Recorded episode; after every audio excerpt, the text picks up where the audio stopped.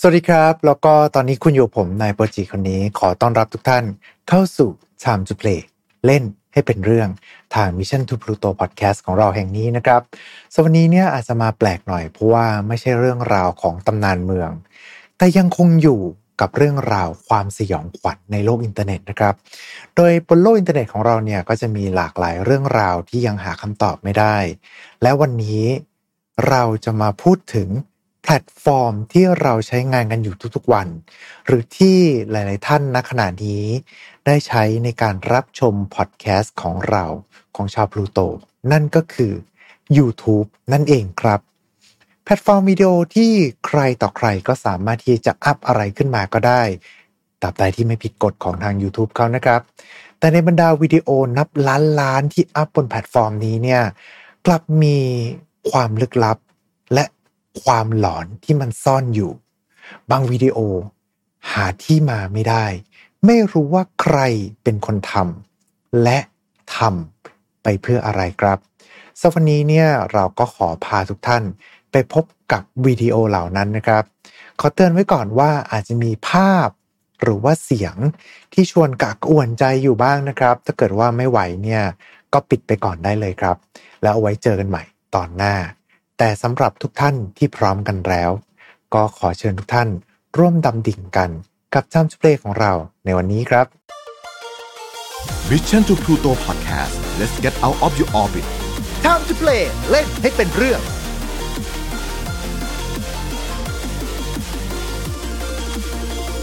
เรื่องราวของเราในวันนี้นะครับ จะเป็นวิดีโอต่างๆ ที่กระจัดกระจายกันอยู่บนแพลตฟอร์ม YouTube ของเราครับ บางวิดีโอเนี่ยก็ถูกลบทิ้งไปแล้ว เนื่องด้วยสาเหตุที่แตกต่างกันออกไปครับ แต่ว่าหลายวิดีโอที่พูดถึงอยู่นี้เนี่ยก็ยังคงอยู่บนแพลตฟอร์ม YouTube นี้ แล้วก็ยังไม่มีใครสามารถหาคำตอบ ว่าใครหรือว่าสร้างวิดีโอเหล่านี้ขึ้นมาทำไมนะครับสำหรับวันนี้เนี่ยก็จะพาทุกท่านเนี่ยก็ไปพบกับวิดีโอหลอนทั้ง 5 วิดีโอ ที่เตรียมมาในวันนี้ครับ โดยในทั้งนี้ทั้งนั้นเนี่ยในช่อง description ของเราด้านล่างเนี่ยก็จะแปะลิงก์วิดีโอต่างๆ ไว้ด้วย เผื่อว่าจะมาร่วมแชร์ความหลอนไปด้วยกันนะครับ ถ้าเกิดว่าใครดูแล้วมีความเห็นว่ายังไง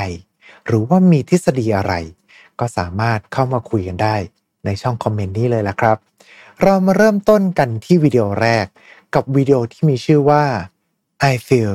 fantastic หรือที่แปลว่า ฉันรู้สึกเยี่ยมไปเลย เป็นวิดีโอของหุ่นยนต์นะครับ รูปร่างคล้ายกับผู้หญิง มีมาพร้อมกับจังหวะเพลงอิเล็กทรอนิกส์แบบยุคเก่า โดยตัวหุ่นเนี่ยก็จะใส่วิกสีดำบ้าง หรือไม่ก็จะใส่วิกสีทองบ้างครับร้องเพลงหลอนหูในห้องที่ว่างเปล่า กระจกภายนอกเนี่ยก็เป็นสีดำสนิทเลย เหมือนกับว่ามีอะไรสักอย่างหนึ่งที่แอบซ่อนอยู่ข้างนอกนั้น รวมไปถึงตัววิดีโอเนี่ยก็จะแสดงให้เห็นถึงตัวหุ่นยนต์เนี่ยที่โพสท่าทางต่างๆ บางครั้งก็เหมือนกับถ่ายแบบนะครับ ด้วยสีหน้าท่าทางที่เหมือนกับศพที่ไร้วิญญาณ ที่เพียงแค่เอาหนังของมนุษย์เนี่ยมาสวมเท่านั้น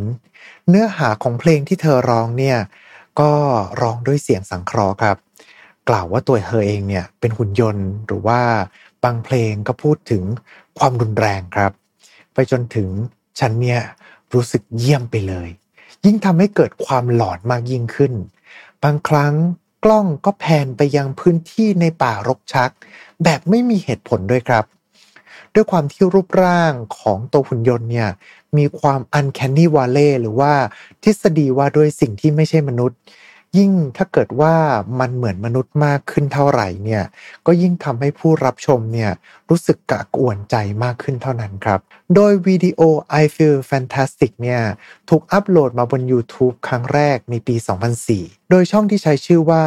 Creepy Block โดยบอกว่าเนี่ยมันเป็น Android หรือว่าหุ่นรูปร่างมนุษย์นะครับ ที่มีชื่อว่าชาร่า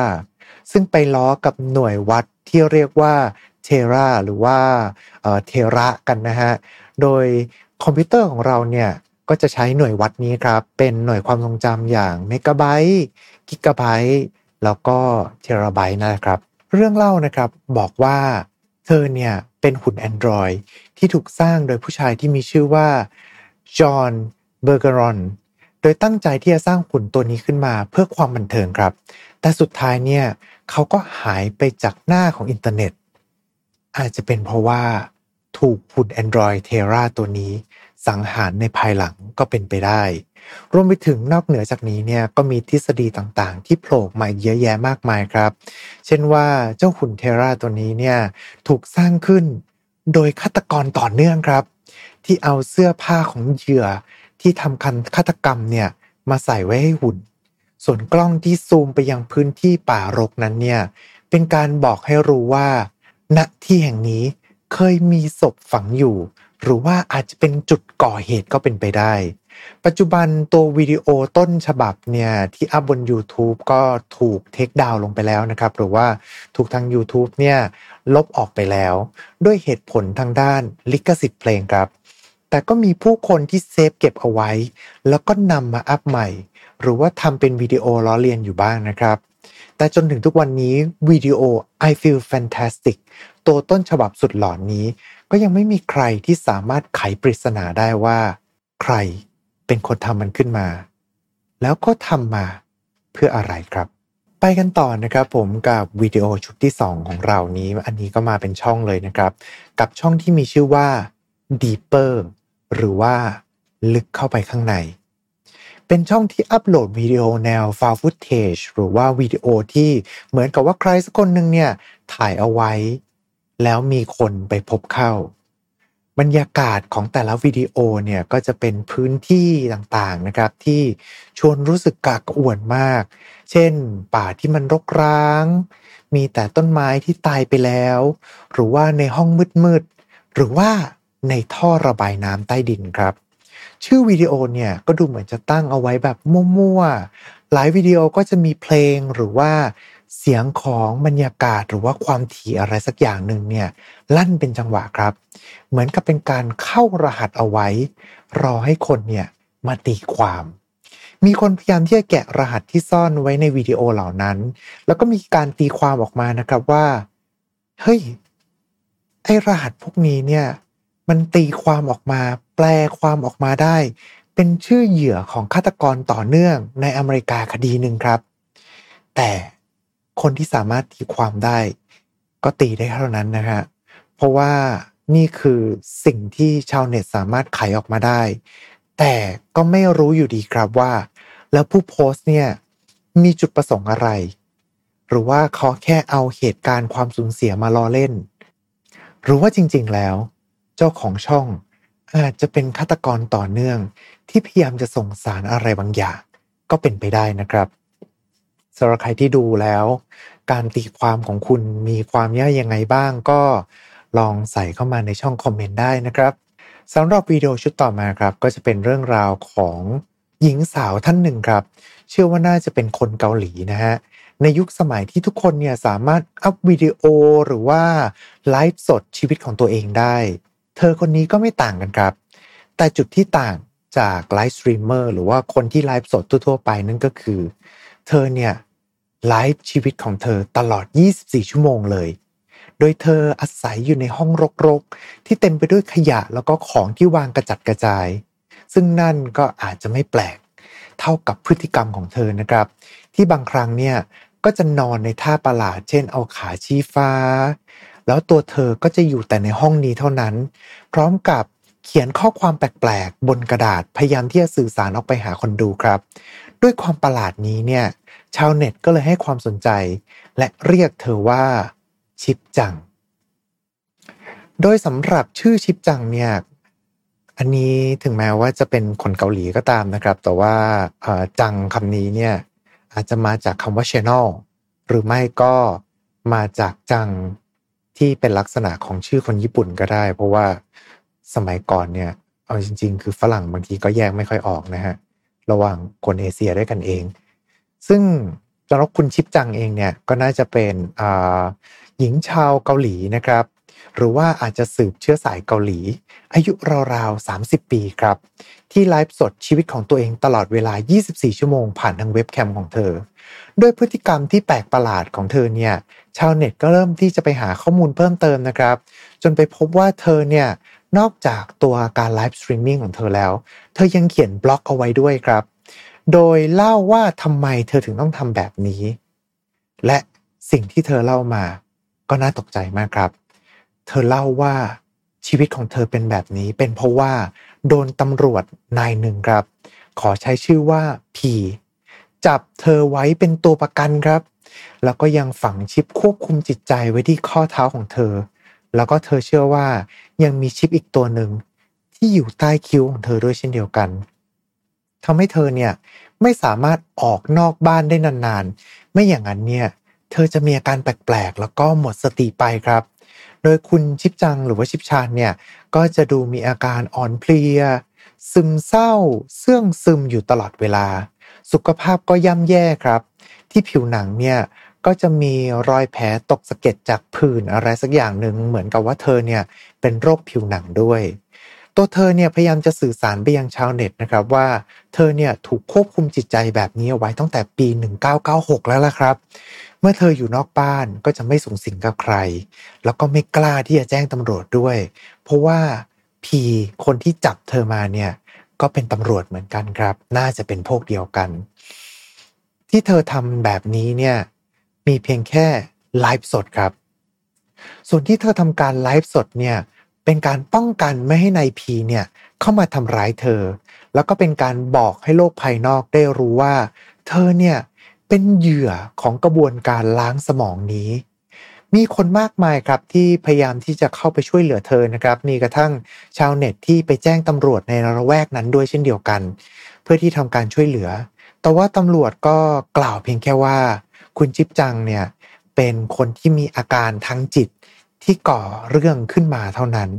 เรื่องราวที่เธอพูดเนี่ยเป็นเพียงแค่เรื่องโกหกครับ เธอก็อาจจะโกหกเรื่องราวของเธอขึ้นมาก็ได้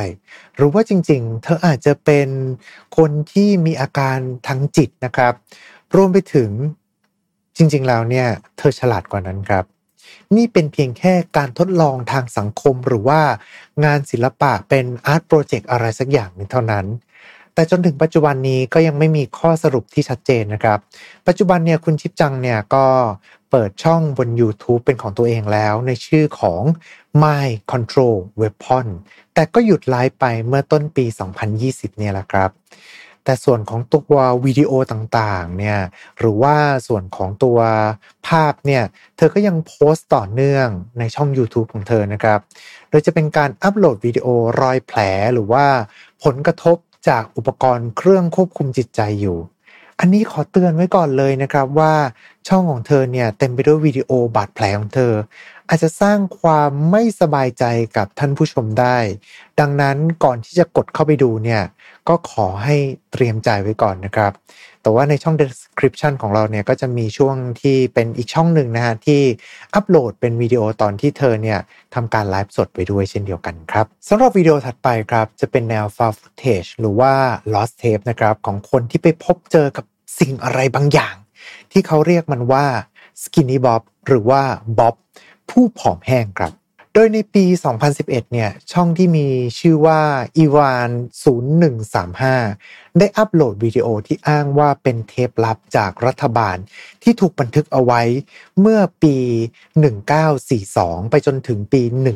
1969 นะครับ เป็นเหตุการณ์บันทึกของการพบเจอกับสิ่งมีชีวิตนอกโลก โดยเขาเรียกมันว่า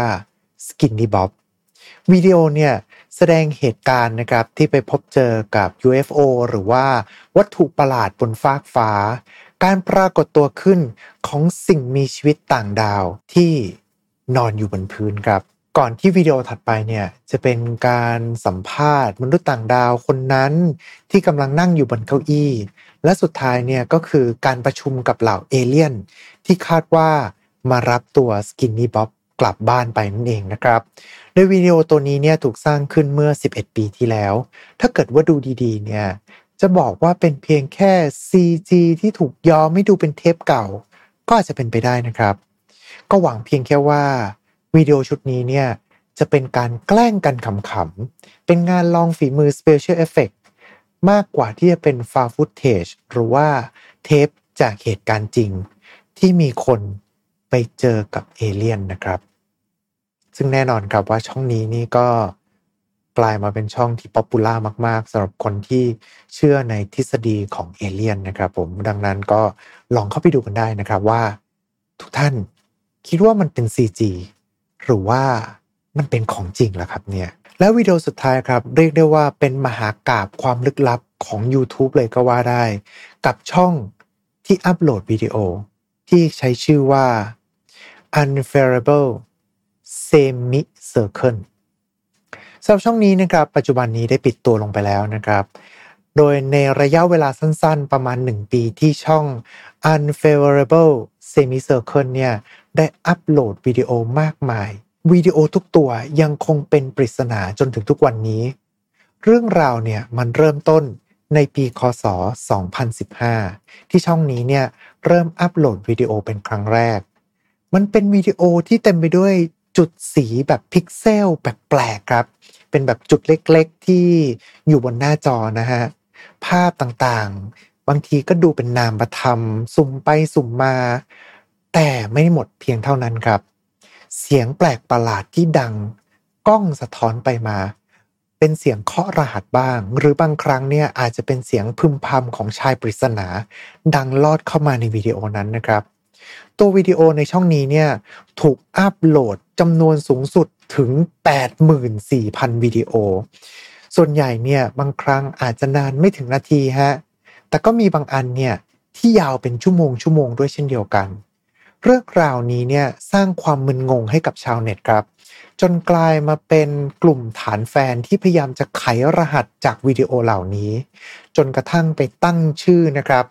เป็นเว็บไซต์ที่มีชื่อว่า w w w unfavorable semicircle com ครับ เรื่องราวความประหลาดนี้เนี่ย สุดท้ายก็ดังลอดไปถึงหูของสำนักข่าวเจ้าใหญ่ครับ อย่างทาง BBC ที่ทำการรายงานสกู๊ปพิเศษของช่องนี้ แต่หลังจากนั้นไม่กี่ชั่วโมงครับทางช่องก็ลบหายออกไปจากหน้าของอินเทอร์เน็ต โดยทาง YouTube เองเนี่ยก็ให้เหตุผลเพียงแค่ว่าช่องนี้เนี่ยเขาผิดข้อตกลงในการสแปม หรือว่ามีเนื้อหาที่ชวนเข้าใจผิด แต่ก็ไม่พ้น แคปทันอเมริกานะครับชาวเน็ตของเราเนี่ยก็สามารถที่จะดาวน์โหลดวิดีโอต่างๆเนี่ยมาเก็บเอาไว้แล้วก็อัปโหลดขึ้นมาเป็นอีกช่องหนึ่งเลยนะครับ กับ Unfairable Semi Circle Archive โดยมีทฤษฎีต่างๆ มากมายนะครับว่า อะไรคือเนื้อหาที่ช่องนี้เนี่ยพยายามต้องการที่จะนำเสนอ อาจจะเป็นการทดลองระบบอะไรสักอย่างหนึ่งหรือเปล่า เพราะว่าก่อนหน้านี้เองเนี่ย YouTube ก็เคยทำอยู่เหมือนกันนะครับ เป็นวิดีโอทำนองนี้นะฮะเพื่อทดสอบระบบอัลกอริทึมหรือว่า AI ในการตรวจจับเนื้อหาของ YouTube เอง มีผู้ชมบางส่วนครับ รายงานว่าตัววิดีโอในช่องนี้เนี่ยส่งผลประหลาดกับมือถือ Android ของพวกเขาด้วย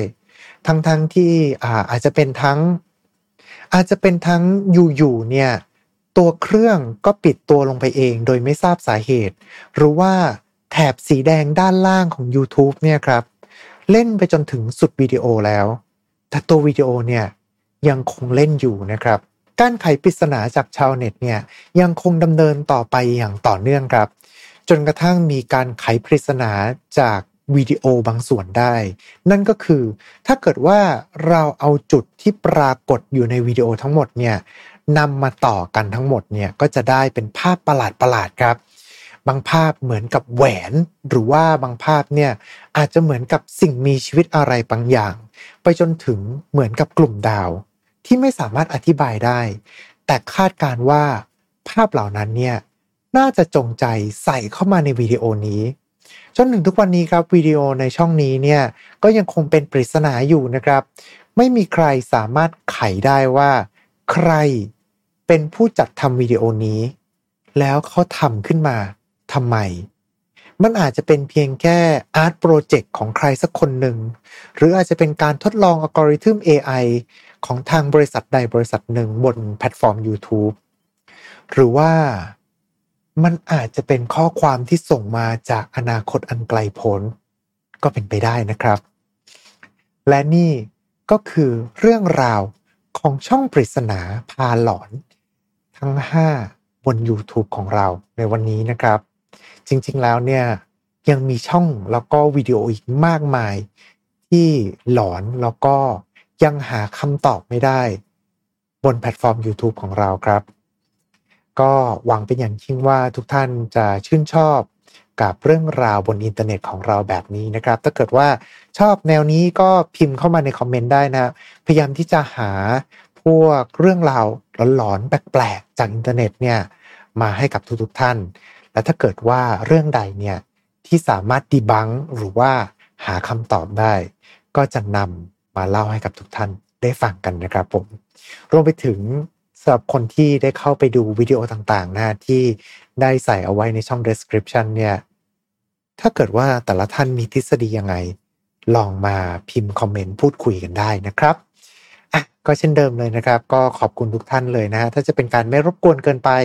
ฝากกดไลค์กดแชร์ กด subscribe กด follow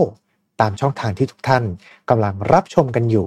เพื่อจะได้ไม่พลาดพอดแคสต์ดีๆจากพวกเราชาวพลูโตนะครับผม แล้วก็ไว้เจอกันใหม่โอกาสหน้าสำหรับวันนี้